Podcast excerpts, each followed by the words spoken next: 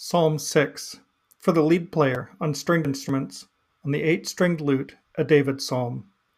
Lord, do not chastise me in your wrath, do not punish me in your fury. Have mercy on me, Lord, for I am wretched. Heal me, for my limbs are stricken, and my life is hard stricken. And you, O Lord, how long? Come back, Lord, deliver my life, rescue me for the sake of your kindness, for death holds no mention of you. In Sheol, who can acclaim you? I weary in my sighing. I make my bed swim every night. With tears I water my couch. From vexation my eye becomes dim, is worn out because of all my foes.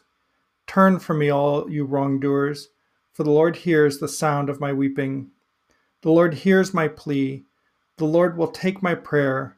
Let all my enemies be shamed and hard stricken. Let them turn back be ashamed in an instant. So for Psalm 6, I picked the uh, Robert Alter translation again. Um, I notice I will probably be referring back to his translation because I'm reading the, the commentary as I go along, and he often pulls out features of the Hebrew into English that um, that I didn't know about. I've never seen because I don't read Hebrew, and I find them very interesting. Uh, one thing about this psalm um, that I liked is the image of uh, uh, someone swimming in their tears at night, um, which is obviously a, a, great image, or watering their couch, another good one. Um, this is someone who has been injured or is ill. Uh, they are feeling uh, terrible physically, and uh, they're crying out to the Lord every night.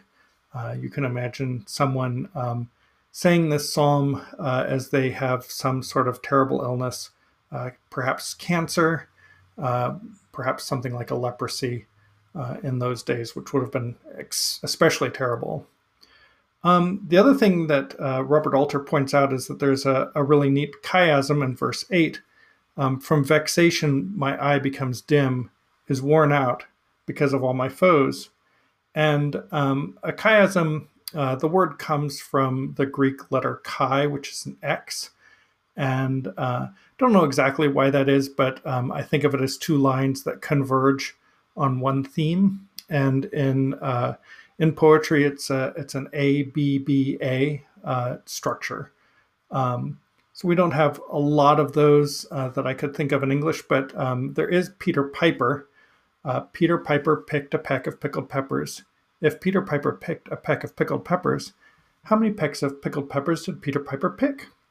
And there you, if you kind of lay those out, uh, it's sort of an A B A structure where um, the thing on the outside matches, and then there's sort of something inside the envelope.